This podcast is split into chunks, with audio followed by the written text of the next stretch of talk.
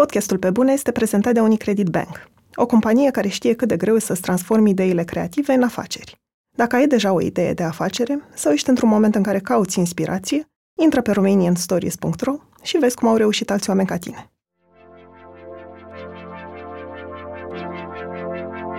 Am avut momentul ăla de tara și oamenii erau tara ce? Doar pentru că fac stand-up nu înseamnă că știu ce fac. Și în momentul în care ai intrat în sertarul de calitate, sună foarte bine, dar înseamnă că nu mai vinzi. Știi?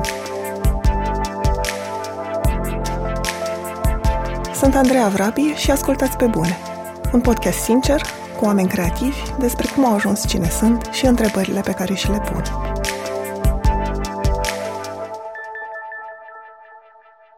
Teo a început să facă stand-up din întâmplare, în 2004, când s-a urcat pe scena Cafe Deco, în timpul unei seri de stand-up în care oameni din public puteau să-și testeze umorul la microfon.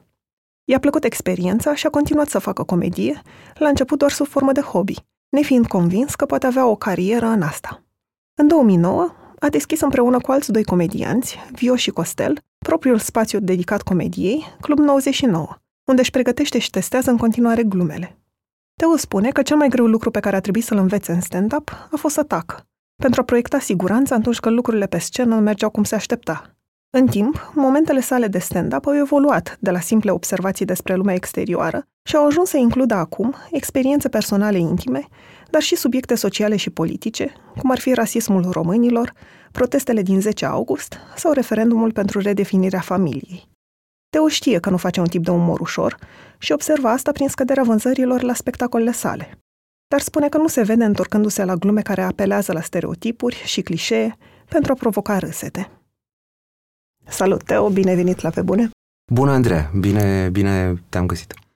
Pentru început, spune de ce stand-up și nu te întreb de ce te-ai apucat de stand-up, ci mai degrabă de ce te atrage în continuare, de ce ți oferă de face asta de 14 ani? 15. 15. Nu prea ai cum să te plictisești de meseria asta. Că nu e niciodată la fel, absolut niciodată la fel. De fapt, cred că una dintre cele mai mari provocări în stand-up e să reproduci identic o glumă sau o stare uh, de foarte multe ori. Pentru că nu prea iese, că se schimbă în cel mai bun caz se schimbă doar publicul în sală, dar se schimbă și sala, se schimbă orașul, se schimbă ziua, se schimbă starea. Deci uh, nu ai cum să te plictisești. Eu cred că, din potrivă, sunt oameni care, pe care îi deranjează o, contrariu. În sensul că am uh, vorbit cu oameni care s-au lăsat de stand-up de mult, că erau actori. Și că, uh, unu, nu mulți, unul, care s-a lăsat de stand-up uh, tocmai pentru că nu mai suporta uh, variabilitatea asta continuă. Adică uh, el obișnuit să fie actor, el a zis așa, băi, eu dacă fac un rol, am un personaj, am un rol, am un text, am un spectacol, îl fac și ăla iese la fel de fiecare dată și nu mai suporta chestia asta, că nu poți să știi, într-o seară ți iese, într-o seară nu ți iese. Și, uh, deci cred că mai degrabă sunt oameni care sunt respinși de problema asta, că nu este atât de controlabil rezultatul, uh, mai degrabă că este plictisești, că n-ai cum. N-ai, nu, e, nu, e, nu e o rutină. Mi se pare că, poate mă înșel, poți să mă contrazici, dar ca să faci stand-up bine, nu e suficient să ai niște glume foarte bune. Trebuie să deprinzi și alte skill-uri, să știi cum să spui o poveste, să faci legătura între momente, să știi când să faci o pauză. Da, dar vezi tu, pentru mine toate lucrurile astea intră la a avea glume bune. Deci tot ce ai zis acum este exact ceea ce înseamnă o glumă bună. De fapt, curiozitatea mea era ce ți-a fost cel mai greu să înveți sau cu ce ți-a fost cel mai greu să te obișnuiești din tot ce înseamnă partea asta de stand-up? Să tac. Este o chestie pe care am auzit-o acum niște ani de zile și încă nu pot să spun că am, că am deprins-o. Nu mai știu cine a zis-o, dar asta era vorba, că uh, îți ia câțiva ani să înveți să vorbești pe scenă și după aia mult mai mulți ani să înveți să taci pe scenă. În momentul în care te simți nesigur, uh, vorbești mai repede, vorbești mai mult, uh, ești agitat, uh, ca să proiectezi siguranță, mm, opusul. Vorbit așezat, tăcut, privit, asta denotă siguranță, știi? Și atunci asta spun că asta simt că nu, încă nu stăpânesc destul să tac pe scenă. Povestește-mi puțin, te rog, și imaginez că mi-ai povestit despre asta, dar chiar mă interesează la fiecare invitat, mm. care e procesul după care construiești momentele, cam cum arată acum? Mi-am dat seama de o chestie de curând. Mi-era foarte greu să... Mie, mi este foarte greu să scriu o glumă. Nu cred că mi s-a întâmplat vreodată să scriu în formă lungă o glumă și după aia să mă duc să o, să o zic. Ce mi se întâmplă este că îmi notez în telefon o idee foarte pe scurt și după aia mă duc și prezint ideea pe scenă. Deci nu scriu gluma. Doar am în cap o idee, am un subiect și am în cap ce cred eu că e amuzant la chestia aia. Dar legătura între subiect și ce e amuzant la el sau cuvintele în sine sau așa, nu le scriu. Le zic direct pe scenă. Pentru că mi-am dat seama că nu pot să scriu uh, o glumă cuvânt cu cuvânt în formă lungă, pentru că sunt foarte diferit de omul care e pe scenă. Și m-am dat seama că nu știu să-i scriu lui ăla. Adică ce mi se pare mie amuzant, nu știe să livreze omul de pe scenă. În schimb, omul de pe scenă fiind în moment și fiind uh, cu oameni în față și trăind același moment cu publicul, ăla știe să explice ce e amuzant la chestia Eu acasă, cu trei zile înainte, nu știu să explic exact ce e amuzant la chestia aia, știi? Atunci ai zis, bă, o să scriu uh, pe scenă, ceea ce întâmplător, pentru că sunt leneș, mă și ajută în viață, dar, uh, dar chiar am încercat să scriu în formă lungă glume și nu... M-am dus pe scenă cu ele și am descoperit că aproape nimic nu funcționează din, uh, din ce am scris.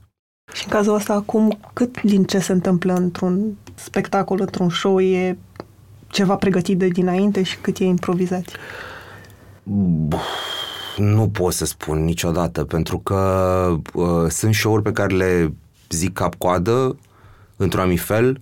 Uh, de exemplu, un special sau un spectacol de ăsta de o oră cu care mă duc prin țară, în general e structurat, are textul acolo. Dar sunt serii în care am chef de joacă și în care vorbesc cu oamenii. În general, ce pun pe YouTube în ultima vreme sunt bucățe de improvizație pe care le fac. Motiv pentru care îmi comentează foarte mulți oameni că ăsta n-are glumele la el, că a, oleo, terminat ăsta numai să se ia de public, știe. Că nu-și dau seama că pun ce e între glume, cum ar veni, știi? Cred că ăla e tot spectacolul și e gen... Bine, nici dacă ar fi la tot spectacolul, nu văd ce problemă ar fi. Adică eu mi-aș dori la un moment dat dacă aș putea să știe destul de mulți oameni cu ce se mănâncă crowdwork ăsta, improvizația, mi-ar plăcea să pot să fac un turneu, de exemplu, de crowdwork. Adică să merg prin țară cu un show de genul ăsta. Bă, nu am nimic pregătit. Hai să-l facem împreună. Doar că mai degrabă oamenii au impresia că e ceva, o păcăleală sau o prostie, decât să aprecieze că e un moment unic care se construiește pentru ei, cu ei și care dispare odată ce s-a terminat show. Mie îmi place foarte mult perspectiva asta, că e un moment unic, efemer, pe care l-am văzut cu toții și a dispărut și rămâne numai în amintirea noastră, îmi place foarte mult, dar nu sunt foarte mulți oameni care, deocamdată. Dar uh, sunt trei bucăți, deci uh, există material scris de acasă, există improvizație pe material și există improvizație cu publicul. Improvizație pe material, nu știu să-ți spun cât la sută e, depinde de material cu cât o glumă e mai nouă, cu atât e mai multă improvizație pe ea, pentru că nu știu nici eu unde se duce. Și atunci normal că improvizez pe ea. Dar după ce improvizez de câteva ori, nu știu, de 5 ori, 6 ori, 10 ori, ea începe să se uh, așeze, se sedimentează. E ca, la, ca o lavă care se răcește și se așează într-o formă, știi?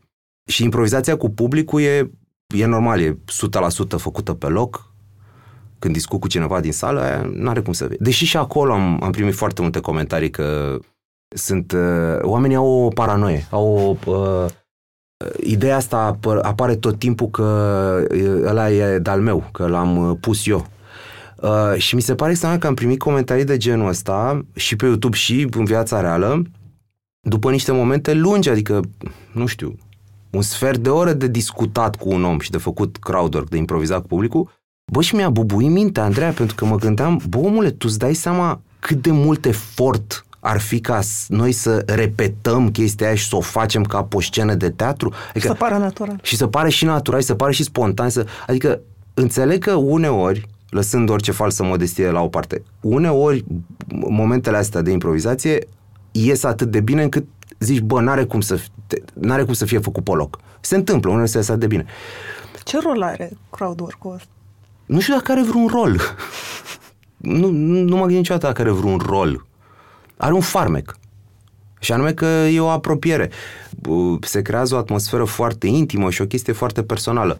Dar, pe de altă parte, depinde foarte mult de unde pleacă crowdwork ăla și unde se duce. În sensul că depinde dacă începe cu eu întrebând un om ceva și omul ăla vrea să vorbească și răspunde, ori cu cineva care îmi țipă ceva din sală și trebuie să răspund eu la chestia aia. Deci depinde destul de mult ca vibe general așa de unde pleacă. Uh, și în același timp unde se duce, mă refer și la faptul că, de exemplu, mie, mie de multă vreme îmi place să fac asta, doar că acum îmi dau seama că ani de zile am greșit pentru că eram foarte înfipt și păream agresiv. Eu, în mintea mea, nu eram agresiv deloc, dar după aia, uitându-mă pe niște filmări, am văzut că, bă, da, părea, părea că sunt foarte agresiv. Și asta e nasol. Pentru că dacă dai bani, te așezi în sală să te uiți la un show și după aia te trezești atacat, normal că nu e ok. Și nu e ok nici pentru omul care, care îi se întâmplă chestia asta, nu e ok pentru nimeni din sală, că în momentul în care se sting luminile, oamenii devin public. Publicul e mai mare decât suma părților. Publicul e o entitate separată de toți oamenii din sală. Și publicul e ca un uh, organism viu. Și în momentul în care ataci un membru al publicului, tot publicul se retrage, că e... Deși culmea, paradoxal, de multe ori oamenii râd când ataci pe cineva, pentru că se bucură că nu sunt ei. Dar sub chestia asta de aoleu ce bine că s-a luat de la și nu s-a luat de mine, există totuși anxietatea asta de băi, e, ni se întâmplă nouă chestia, adică ăsta ne atacă pe noi, știi?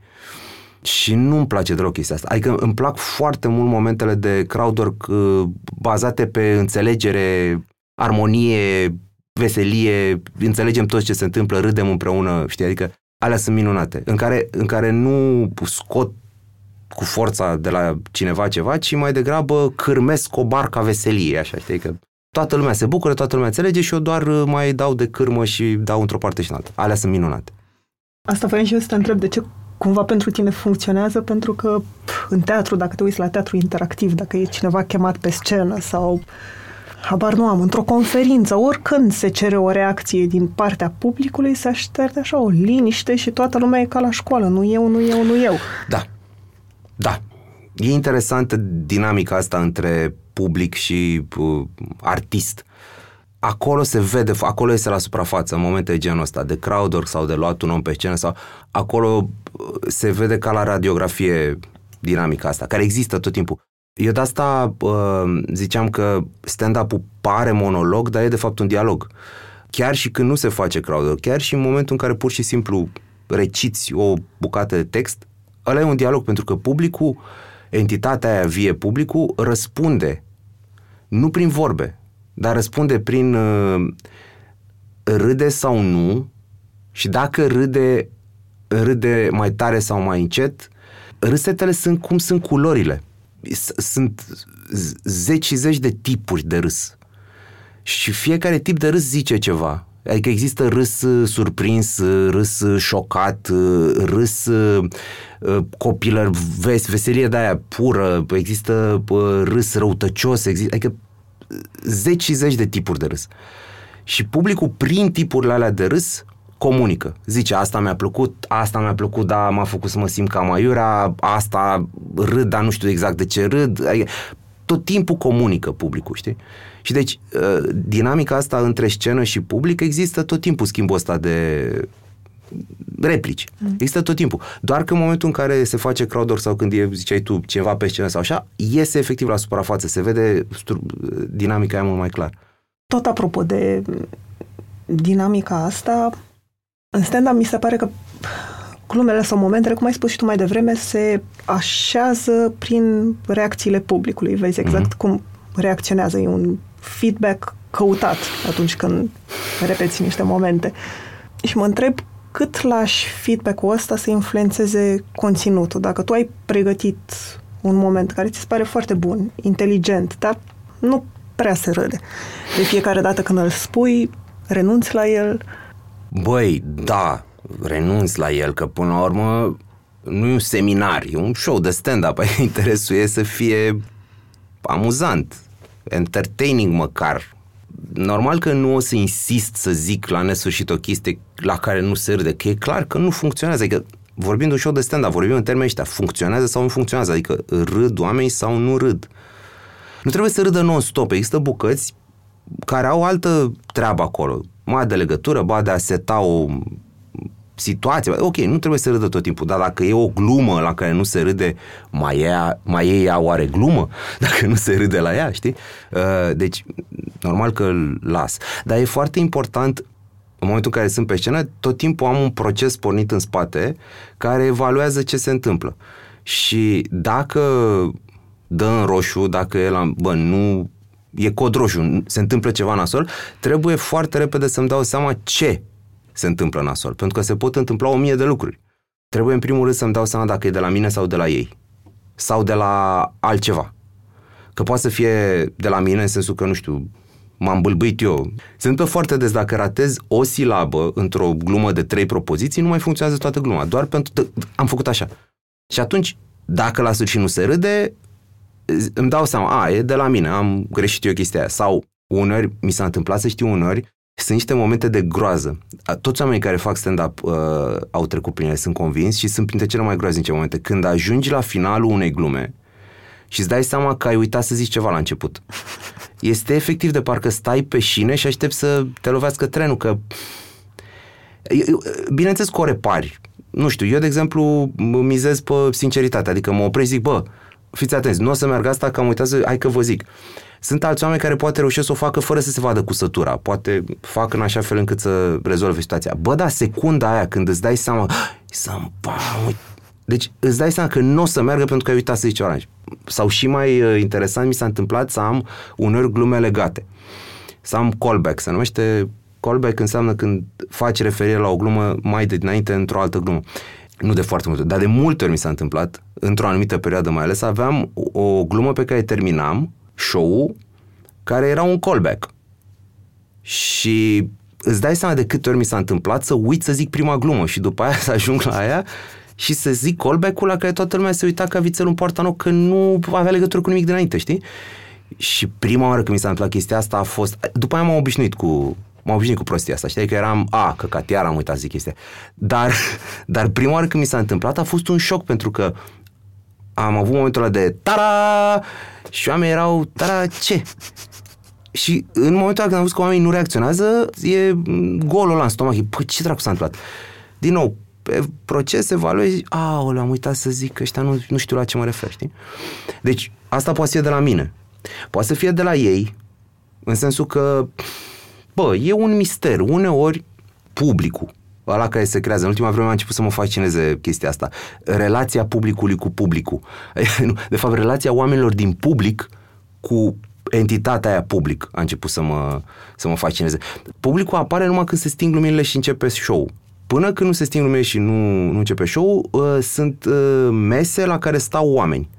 Grupuri, găști, prieteni, uh, cunoștințe, așa. În momentul în care s-a stins lumina și a început show nu imediat, deci teoretic imediat, dar practic după ceva timp oamenii se adună se creează energia aia care înseamnă publică.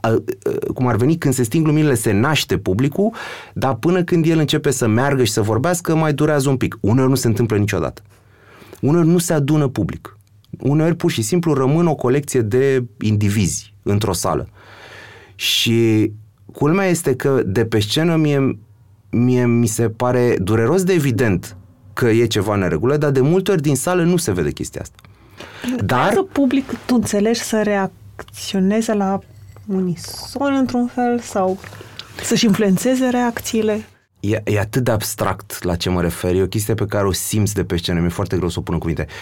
În momentul în care uh, se râde regulat, puternic, într-un anumit ritm, uh, oamenii intră ca un, într un, un pic într-un fel de transă și își pierd un pic din individualitate. E, în momentul în care își pierd din individualitatea aia și reacționează, pot să râdă 100 de oameni simultan, asta nu înseamnă că râd la oaltă. Mm de multe ori se râde simultan, că s-a terminat gluma și aici vine râsul. Dar nu de fiecare dată oamenii râd împreună, ca un tot. Și nu reacționează ca un tot.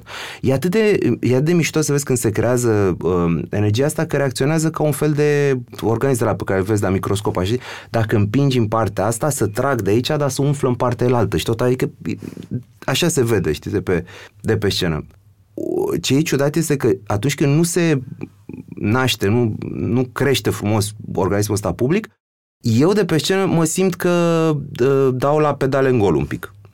Adică, cum avem noi o vorbă, merge la deal treaba. E așa, e chinuită.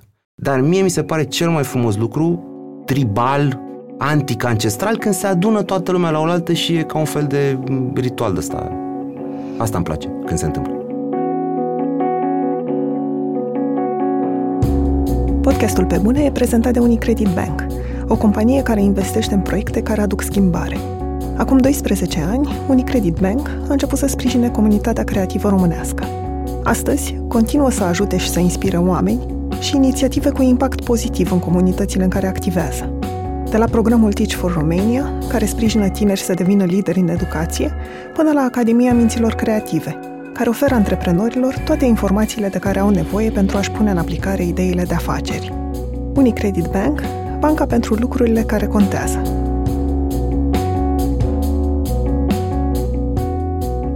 Am observat că la început momentele sau glumele erau mai mult despre lucruri pe care le observi în jur, iar în ultimii ani parcă ai început să introduci din ce în ce mai mult experiențe personale. Să știi că treaba asta se întâmplă la mai mulți. Costel, de exemplu, e uh, un exemplu și mai bun de așa ceva. El, el uh, a ajuns la un nivel și mai perso- mult mai personal, adică sapă mult mai adânc în el și în viața lui decât, uh, decât mine. Dar și eu și uh, Vio și, mă rog, văd la foarte mulți ani chestia asta.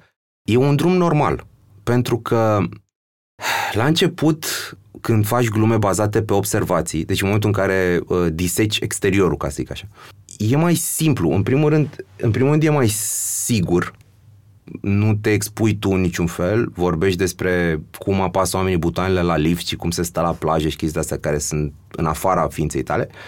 Și în al doilea rând e mai sigur și din perspectiva, e mai garantat să meargă. Pentru că sunt lucruri pe care uh, și oamenii din public le știu. Au mers și ei cu lift, au fost și ei la plajă. Și atunci e o zonă foarte sigură. Vorbim despre lucruri uh, dintre noi.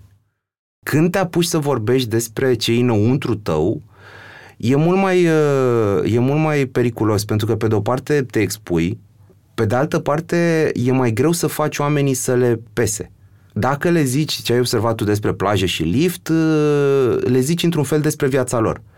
Dacă vorbești despre ce e înăuntru tău, trebuie să o faci în așa fel încât vorbind doar despre tine să vorbești și despre ei. Ceea ce e mult mai greu. E mult mai greu să, să, desc- adică să, să descoperi niște sertare personale, niște lucruri generale și în același timp să le ții personale. Mi se pare că fix atunci când oamenii se regăsesc într-o poveste personală e mai puternic. Da, oamenii în orice caz să știi că eu cred că oamenii în momentul în care stau pe un scaun și se uită la o scenă nu fac altceva decât să se distribuie în toate întâmplările. Adică cred că asta cred că se întâmplă la, și la teatru și la orice. Adică tu nu ai altă treabă. Tu numai pe tine te cunoști și nu ai altă treabă decât să te uiți acolo și să zici eu sunt acolo, cum aș face eu, ce aș simți eu, dar ce aș zice eu, dar nu știu ce. Normal că, că se regăsesc pentru că tot timpul încearcă să facă asta în orice aud. Dar ți-am zis, în momentul în care în momentul în care vorbești despre lucruri din interior, e pericolul foarte mare să nu înțeleagă publicul despre ce vorbești sau să nu le pese, efectiv. Să bă, nu mă interesează, frate, ce apăsări tu. Nu mă... Dacă nu sunt niște chestii cu care să relaționeze și dacă nu le prezinți în așa fel încât să-i prinzi, e foarte ușor să te deconectezi. Bă, dar mă lași că nu mă interesează ce apăsări ai tu cu maică ta și cu, sau nu știu, cu femeia și cu depresiile tale. Dar mă lași că nu-mi pasă. E, e, foarte sim, e foarte ușor să ajungi în zona aia de hai să-ți povestesc ce am visat azi noapte. Care este, cred că, exemplu perfect pentru lucruri interioare de care nu-i pasă nimănui. Efectiv, nu-i pasă nimănui ce ai visat. Și e foarte, foarte uh, alunecos terenul uh, când faci material personal să ajungi în zona aia de, bă, nu mă interesează. Dar și când uh, se întâmplă legătura asta, e mult mai, uh, adică e mult mai valoroasă reacția oamenilor, o simți mult mai, e, e, te atinge mult mai bine și e mult mai satisfăcătoare și și pentru oameni din public e un show mai uman și mai rotund și mai cald, așa când vorbești despre lucruri dinăuntru, decât despre o serie de observații despre lifturi și plaje și care poate să fie foarte amuzante. Deci, nu zic că nu au valoare chestiile alea. Doamne ferește. Poate să fie niște glume extraordinare despre a apăsa butoane la lift și plaje și să pleci de acolo zicând, bă, am râs de am leșinat, un show extraordinar. Dar dacă e un show la care râzi la fel sau poate un poate chiar mai puțin, dar care te satisface în alte locuri înăuntru, că simți tu că ai aflat ceva despre un om sau ai aflat ceva despre sau prostii de-astea pretențioase, știi? Uh, da, pe care, pe care le simți. Pleci cu și mai mult decât mamă ce am râs, știi? Glumele care mi se par mie cele mai mișto, nu, nu știu să le scriu, le, le recunosc când se întâmplă, dar nu știu să le scriu voit. Sunt, uh, eu le zic glume pentru copii la care râd părinții. Acolo e miezul. Dacă poți să faci o glumă care e amuzantă, se râde, adică că e o glumă, că e, un, că e o poantă acolo. Dar în același timp, deci cum ar veni să bucură copiii la culori, dar oamenii care sunt dispuși să treacă de culori mai au ceva de văzut mai acolo. Mai e un strat, știi? Asta mi se pare minunat. Dacă poți să ai ți glume pentru copii la care râci părinții. Asta mi se pare, știi? Exact cum fac ăștia de multe ori cu, uh, cu Pixar, cred că face cel mai bine chestia asta. Că uh, sunt desene animate la care se uită copii și se bucură și în același timp în dialog sunt niște referințe la care și tu ca părinte, a, tare asta, știi? Dar zboară pe sub, peste capul copiilor, știi? Asta mi se pare cele mai mișto glume dar nu știu să le țin. Când, când uh, ajung într-un punct în care zic, a, asta e o glumă de aia, îmi place, e de aia, știi? Dar dacă mă pui, uite, fă acum de la zero așa ceva, nu, nu știu cum se face. Eu să știi că am învățat de la Vio uh, o chestie foarte, foarte importantă. Nu mi-a trecut în cap până n-am auzit la el și anume, într-un fel trebuie să ne, ne recunoaștem incompetența. Doar pentru că fac stand-up nu înseamnă că știu ce fac. Și asta uh, uh, a zis eu acum niște ani de zile într-un interviu, a zis foarte mișto, că a zis, bă, eu nu știu ce e amuzant. Eu mă duc pe scenă și îmi zice publicul ce e amuzant. Eu nu știu ce e amuzant. Mi se pare că, uite, având în vedere că podcastul se numește Pe Bune, de asta cred că ar trebui un, e un lucru care ar trebui zis. Cred că durează și e nevoie de curaj să ajungi la punctul ăla în care să zici, bă, nu, nu știu. Nu știu, nu pot să zic, da, eu fac, sigur, sunt sigur de asta, îți scriu acum o glumă perfectă. Nu, nu știu. Exact cum ai zis, eu nu știu ce e amuzant. Trebuie să menționez că am fost aseară la Club 99, la AIAE și am fost surprinsă de cât de asumat politic e tot show într-un fel. Tu te referi Poli- la politica în political correctness? Nu. Mm, Ba da. Deși e de acolo, dar nu în sensul ăsta că este corect politic. Nu, nu, nu zic că folosești cuvântul da, politic da, ca da, în. Da, da, da, da. da în da. sensul ăla, în nu sensul în sensul ăla. de... Adică ai vorbit despre referendum, dacopatie, you took a side, în sensul ăsta. Da, fii atentă. Asta apropo de de ce ce ai tu cu referendumul, cu... Uh, și rasism, și... Da. Adică sunt... Mie îmi place să, să gravitezi spre centru. Nu este atât de angajat cum, cum ți se pare. Și îți spun de ce nu e atât de angajat pe cum pare. Pentru că, într-un fel, e un echilibru. Aș vrea să zic că l-am gândit eu și l-am pus la oaltă, dar s-a întâmplat. Probabil și forțat de a prezenta la mai mulți oameni, mai multe părți ale țării chestia asta. S-a întâmplat să se echilibreze în așa fel încât să nu, să nu fie atât de fățiș și asumat nimic și să fie oarecum o părere care vine mai excentric față de ce sunt obișnuiți oamenii să, uh, să discute. O glumă care, care cred că ilustrează chestia asta foarte bine și care, apropo, că toți suntem la pe bune, uh, zic foarte clar, nu este gluma mea, este, cred că eu am avut uh, două sau trei glume, nu, cu tot cu începutul am avut vreo cinci care nu au fost ale mele. La început, când a apărut la noi stand-up în 2003-2004, 2003 de fapt, toată lumea era năucă. Era o gașcă de puștani care nu, niciunul nu știa ce face. Și nimeni nu credea că o să o facă prea mult timp. Asta e un lucru foarte important de ținut minte când discutăm despre asta cu săltatul materialului, cu furat glume, cum se zice. E o diferență foarte mare, că multă lume, eu de exemplu dacă îi zic acum unui om care face stand-up, care e mai la început și zic, bă, gluma aia nu e a ta, de ce fur glume? Ăla ce, bă, tu n-ai furat glume? Bă, da, de o mare diferență. Că noi când am furat glume, le luam efectiv de drag. Adică era, bă, atât de mult îmi place gluma asta că vreau și o să o zic. Vio la fel a avut de la uh, Eddie Izzard, avea tot așa, a săltat, nu știu, una sau două glume, tot, îi plăceau atât de mult, deci era efectiv de parcă făceam cover-uri. Pentru, băi, crede-mă, niciunul dintre noi nu credea că este altceva decât un fel de hobby sau o... Nu credea niciun om de atunci că asta e o chestie în care poți să trăiești sau pe care o să o facem toată viața, mă, nu știu. Uh, și atunci era mult mai inocent și atunci nici uh, fapta nu e atât de gravă. Eram, bă, o să zic gluma lui Ediza. Ce contează? Cui pasă? Nu-i pasă nimănui. Acum, în schimb, că a devenit o meserie și o carieră și o chestie în care poți să trăiești și așa, contează mai mult. Bun, asta am lămurit-o. Uh, dar vreau să spun că în afară de alea două, nu știu, glume pe care le-am, uh, le-am uh, săltat când eram la început, uh, am avut, cred că de-a lungul timpului, două sau trei glume care nu sunt ale mele, dar nu sunt ale mele în sensul că le-am cerut cuiva, adică am auzit gluma la cineva și am zis, bă, pot să zic chestia asta că îmi place foarte mult. Am cerut acum, mi-a fost dată gluma. Și în, în asta, în aia e, în, în show ăsta, există o glumă de la Vlad Dobrescu, de la trupa de rap CTC. Vorbind cu el, a scos omul și mi-a plăcut atât de mult că i-am zis, bă, dă-mi eu că se pot, am un loc perfect pentru el. Este gluma aia cu senatorul PSD care a declarat că dacă vede doi uh, bărbați că se țin de mână pe stradă, îi încalcă libertatea. Și gluma lui Vlad Dobrescu a fost, dar cât de mult voi să treci printre ei?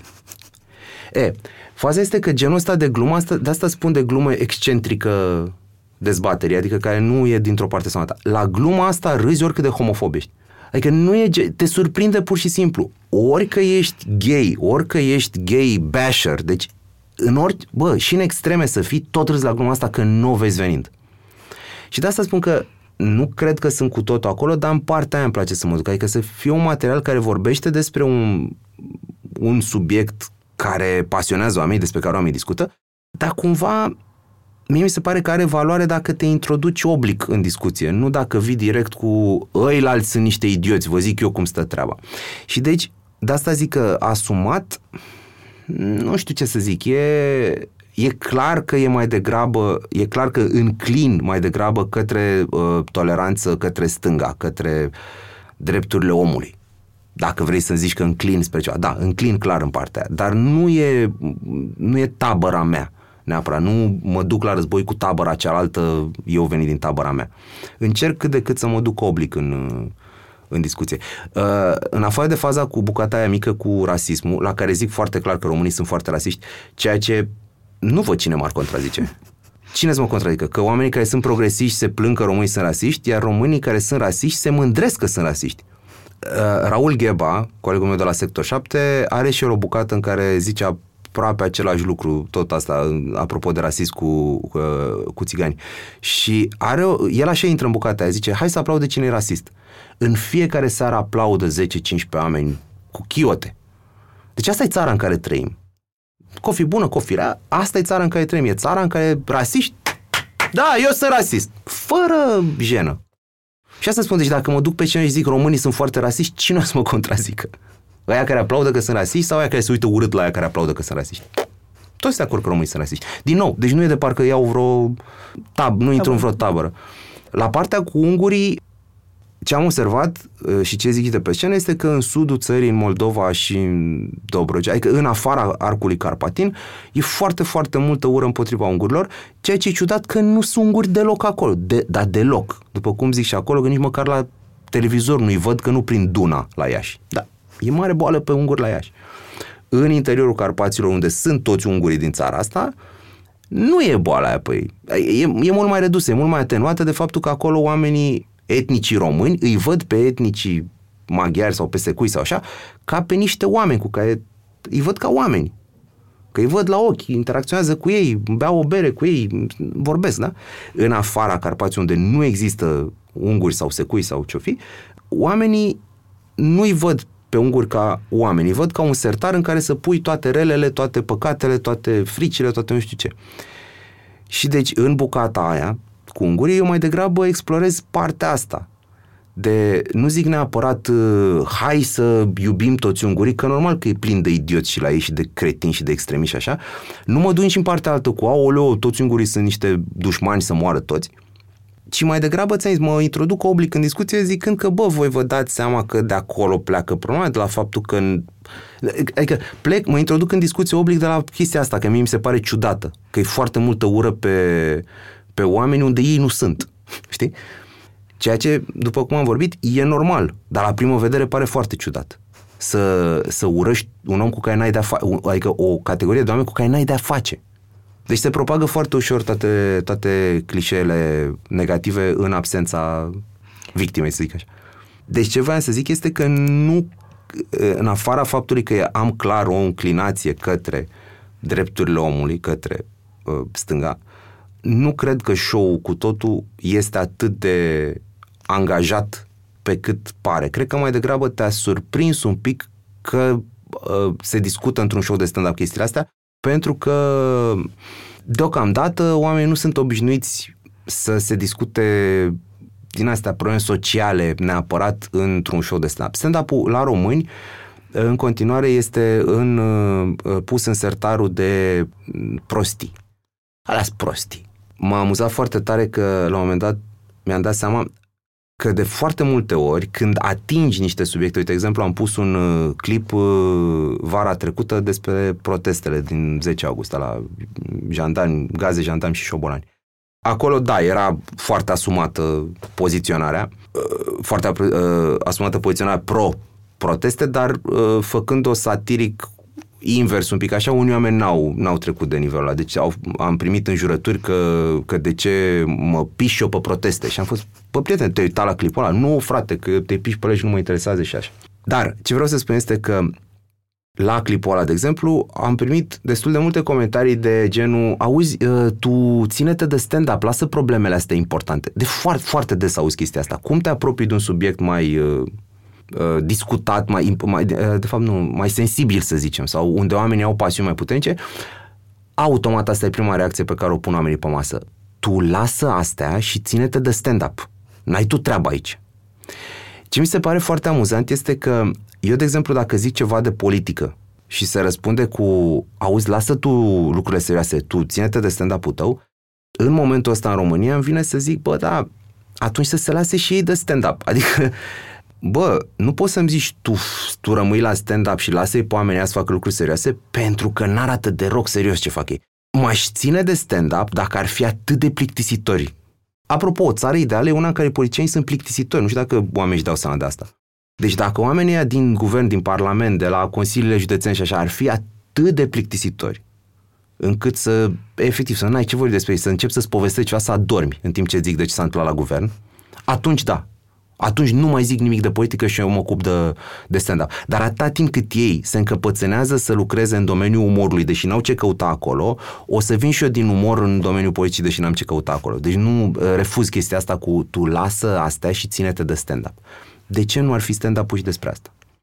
Și îți repet, acum ajungem la ce spuneam început, pentru că stand-up-ul e pus în sertărașul ăla de uh, prostii, uh, ăștia vorbesc vulgar, zic și ei niște tâmpeni acolo, cu N-are ce să, știi?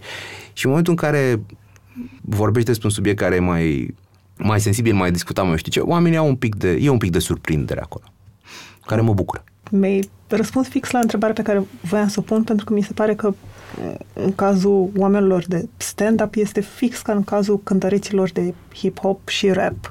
Aia doar înjură, doar mm-hmm. spun mhm. prostii, oamenii de stand-up, toți sunt homofobi, misogini, uh, Este o paralelă extraordinar de clară între stand-up și rap în România, pentru că până cu vreun an, doi, de stand-up se știa. Se făceau uh, vizualizări pe YouTube, se făceau uh, show-uri foarte multe, erau destul de mulți oameni, știu, probabil că cel puțin 10-12 oameni care făceau constant săli măricele, mai un interviu, mai o așa, mai... Adică nu-i de parcă era ceva necunoscut în underground-ul, în, nu. Dar în tot timpul ăsta nu era, nu era ceva luat în serios de niciun, de niciun fel și în același timp, exact cum spui tu, se vorbea despre stand-up exact cum se vorbea de hip-hop prin anii 90 și ceva până în 2000. Și anume, da, e acolo ceva, dar la fel cum rapperii nu cântă, că nu cântă, ei vorbesc, uh, nici ăștia nu sunt actori. Uh, și e vulgar. E cu pi, cu pu, cu mu, cu... Na, e, nu e pentru oameni finuți. Nu e frecventabil neapărat. La fel cum uh, prin 2000 a scos Loredana piesă cu Mafia, uh, Ridică-mă la cer și din momentul ăla România a aflat de, adică România a aflat că există rap care nu-i cu înjurături, că ia uite, domne, e, știi, ce e asta? Cam la fel a fost momentul lui Micuțu de la Ai Umor, care s-a dus, nu știu, a fost, cred că în 2017, viralul anului în România sau ceva genul ăsta. Și, uh, deci, a fost, cred, că, cred că e cam același lucru. Știi, putem să comparăm momentul de la umor cu Loredana cu Ridică-mă la cer, când a țâșnit în mainstream o chestie și au aflat mult mai mulți oameni și au văzut că, a, uite, domne... Bine, unii s-au supărat pe el că era cu treaba cu religia. Dar, în general, a mers foarte bine și oamenii l-au oamenilor le-a plăcut foarte mult momentul ăla și au fost, a, uite, domne, deci se poate și așa. Ha! Știi? Deși se putea bine mersi și înainte, doar că nu știau ei. Hip-hopul ca muzică e un stil de muzică. Stand-up-ul nu e un stil de ceva, adică, bine, și în hip-hop ai subgenuri, dar e mult mai mare paleta în stand-up. Deci când zici stand-up-ul e așa, eu de acolo încep să am o problemă. De acolo îmi dau seama că omul cu care discut nu știe exact despre ce vorbește. Când aud, uh, da, la stand-up e nu știu cum. Bă, la stand-up-ul pe care l-ai văzut tu, în stand-up există de la uh, oameni care fac uh, glume scurte, seci, de la deadpan comedians, până la, nu știu, Robin Williams, care era un dinam de energie, de săreau apă și transpirație în el și făcea ca toți dragi. Adică ai palete foarte, foarte largi. Cred că asta venea în ideea stand-up-ul de la noi. Stand-up-ul de la noi, da. Dar în continuare mă țin de ce zic. Da, e adevărat că stand-up-ul la noi, apărând de mai puțină vreme, are o paletă mai redusă pentru că n-a fost timp să apară de toate. În timp o să apară și oameni uh, care fac umor mai uh, întunecat, mai violent, oameni care fac uh, echivalentul lui a jongla mandarine la circ, uh, o să fie oameni care sunt foarte, foarte expresivi și foarte... Așa, o să fie oameni care sunt foarte reținuți pe online, o să apare de toate, în timp. Am vorbit cu mulți oameni la pe bune, de la artiști și antreprenori până la scriitori și fotografi. Au fost alegeri subiective, dar am vrut să invit în fața microfonului oameni care au ajuns să fie printre cei mai buni din domeniul lor. În valoarea perseverenței și a muncii către un ideal, crede și Best Jobs. Prin tooluri și informații online, Best Jobs își ajută utilizatorii să exploreze o multitudine de oportunități și să descopere jobul care le permite să-și valorifice la maximum skillurile și pasiunile. Pentru că, atunci când te gândești la ce vrei să faci, nu este niciodată vorba despre o simplă alegere, ci de a descoperi unde e locul tău. Intră acum pe Best Jobs și descoperă jobul unde poți fi și tu cea mai bună versiune a ta. Sunt curioasă dacă e nevoie de o asumare a responsabilității în stand-up într-un fel, să nu încurajezi atitudini care discriminează, putem să discutăm foarte mult despre părerile mele pe păi această temă. Tale. Da, dar răspunsul pe scurt în general este nu. Nu putem să discutăm despre asta. Este liberă exprimare pură.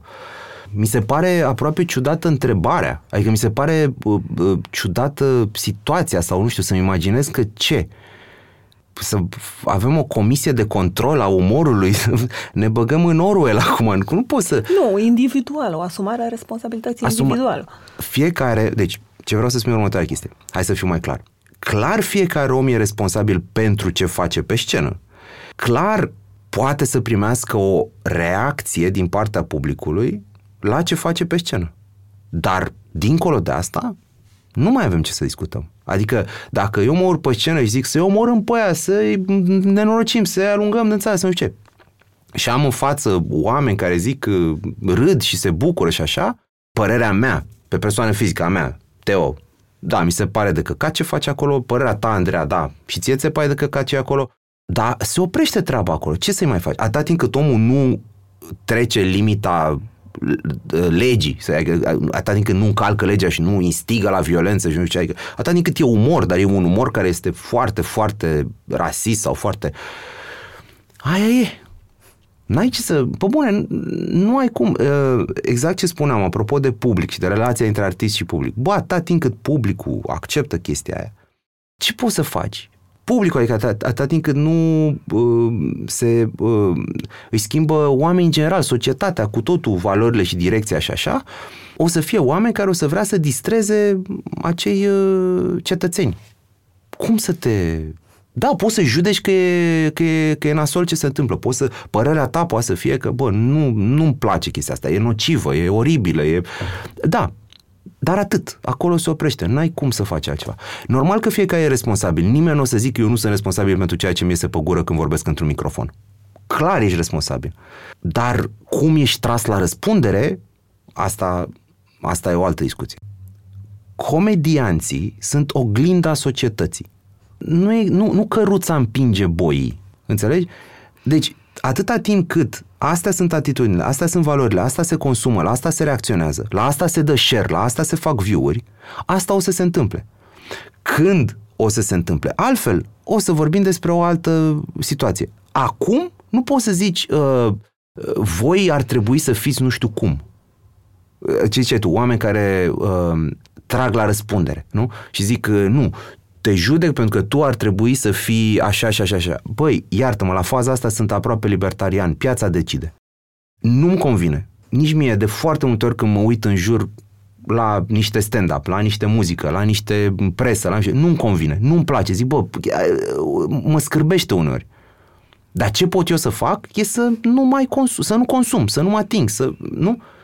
Piața decide cine zice ce pe scenă în stand-up refuz perspectiva asta de responsabilizare. Asta nu se poate întâmpla decât pe bază de individul care își dă seama. Eu, de exemplu, pot să-mi dau seama că nu mă simt bine să zic niște lucruri despre niște oameni și să iau hotărârea că nu le mai zic. Și uh, la fel ca la corupție, peștele nu se împute de la cap, se împute de la coadă. Dar foarte mulți oameni dorind să scape ei de responsabilitate, se iau de uh, tot ce e reper public noi putem să-l înjurăm pe Dragnea până ne pleznește o venă pe frunte. Dar corupția n-a adus-o el în România. El este un exponent al cum privim noi ca român corupția.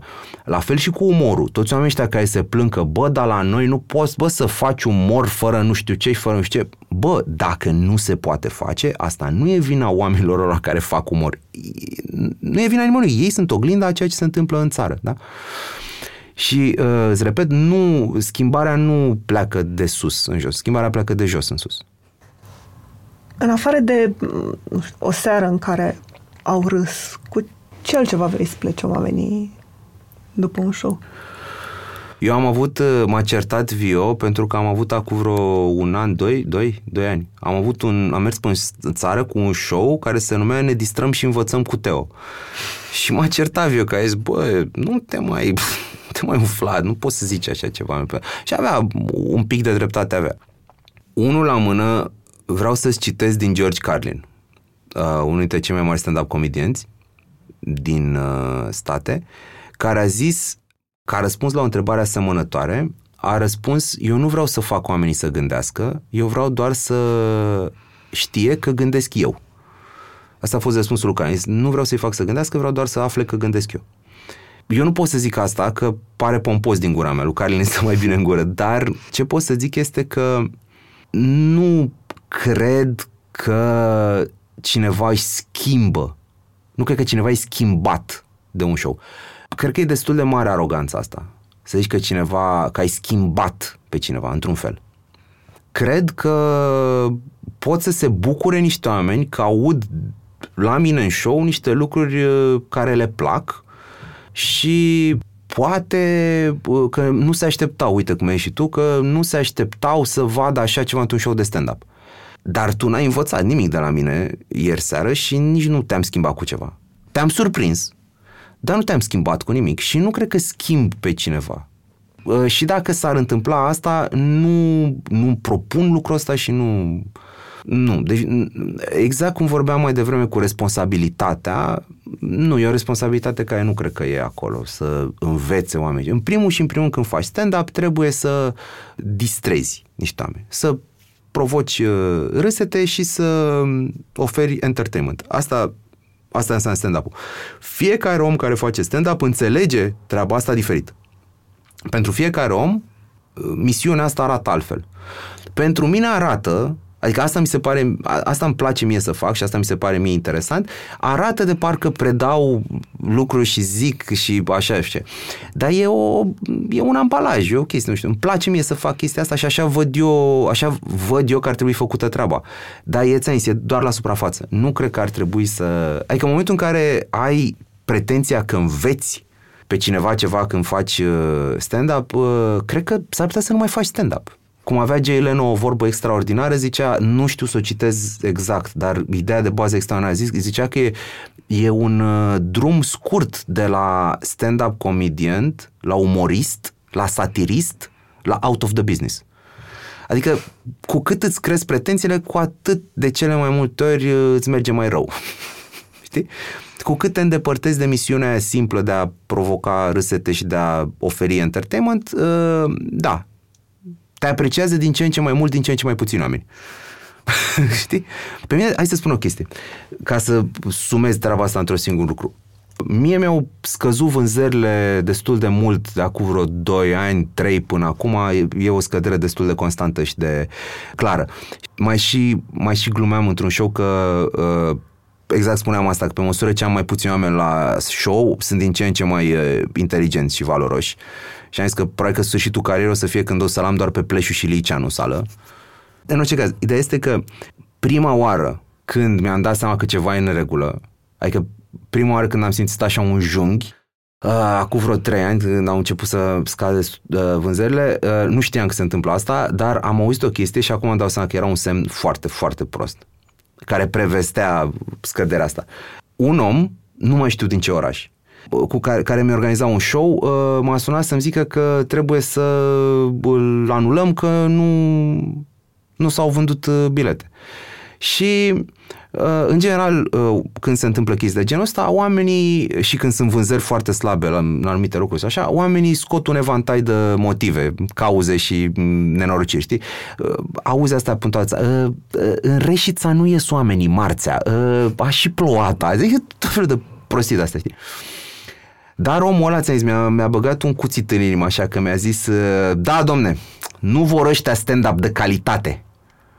Și în momentul ăla, credem, Andreea, că m-am tras la față un pic, am zis, dacă am ajuns de calitate, e primul semn că o iau în jos. Întotdeauna când auzi uh, în România folosit că ăla aia e de calitate, e, uh, mă refer în domeniul ăsta, artistic să zic, aia este egal, nu e popular. În România cam așa sunt privite lucrurile, de calitate sau populare. Și în momentul în care ai intrat în sertarul de calitate, sună foarte bine, dar înseamnă că nu mai vinzi. Știi? Și aia când am auzit că da, nu, nu, nu vor ăștia aici, îți jur că nu mai știu în ce oraș era, nu vor ăștia aici stand-up de calitate. Am fost, aole, am ajuns stand-up de calitate. Și dovadă că așa a și fost. În următorii ani s-a, s-a dovedit că a tot uh, scăzut uh, treaba. Și vei Eu... continua așa? De hmm? calitate? Și vei continua așa de calitate? Nu cred că mai am ce să fac. uh, mă, eu sunt snob și sunt arogant. Și mi-am dat, o vreme am, am crezut că nu. Adică o vreme m-am luptat împotriva că nu. Uh, ironic, cu aroganță, luptam împotriva ideii astea ca și arogant. Uh, după care am început să accept că sunt snob și arogant. Și acum sunt într-o perioadă de împăcare, în care îmi dau seama că nu o să se schimbe lucrurile astea, că nu vreau să le schimb poate și că trebuie să învăț să trăiesc cu urmările acestor uh, însușiri și că trebuie să fac cât de bine pot ceea ce fac, nu să schimb ceea ce fac. Știu că alung destul de mulți oameni prin uh, uh, vocabularul uneori că folosesc intenționat niște cuvinte mai uh, rare sau mai lungi sau mai știu ce. Uh, știu că uneori uh, folosesc niște referințe mai, nu sunt obscure, că nu de parcă scot un manual în latină din secolul XII, dar am niște astea mai... Și uneori uh, mai și iau la mișto oameni care nu se prinde referințele alea. Adică îmi dau seama că sunt destul de neplăcut din punctul ăsta de vedere, dar astea fac din show-ul meu ceea ce îmi place mie la show-ul meu și asta, asta consider că sunt eu. Nu știu dacă aș putea să mă schimb, dar în mod sigur în momentul ăsta nu vreau. Și dacă uh, faptul că sunt egoist și arogant duce la faptul că îmi scad vânzările, o să încerc să-l conving pe pleșul să-și mai aducă doi prieteni, dar nu o să fac altceva. Adică uh, știu că scârții la capitolul autopromovare ar trebui să învăț să mă promovez mai mult și mai bine, asta știu că ar trebui să schimb și asta ar putea să influențeze vânzările. Dar în partea aia de, bă, fi și tu mai mm, om, așa, mai om din popor, mai zici și tu, de, de ce sunt diferiți bărbații și femeile? Cum e când te cerți cu nevasta? Cum e, aoleu, că merg astea la mall și cumpără la bluzițe și tu stai acolo și te plictisești și ai vrea să fii la o bere cu băieții să vezi un meci, dar a zis nebuna că trebuie să-și ia hăinuțe, că...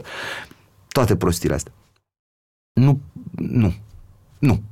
O să-mi fac uh, treaba mea cu Daci și cu procesul de la Nuremberg și cu alea și o să încerc să le vând mai bine. Astea pe care le fac, dar nu o să mă apuc să le fac pale la alte.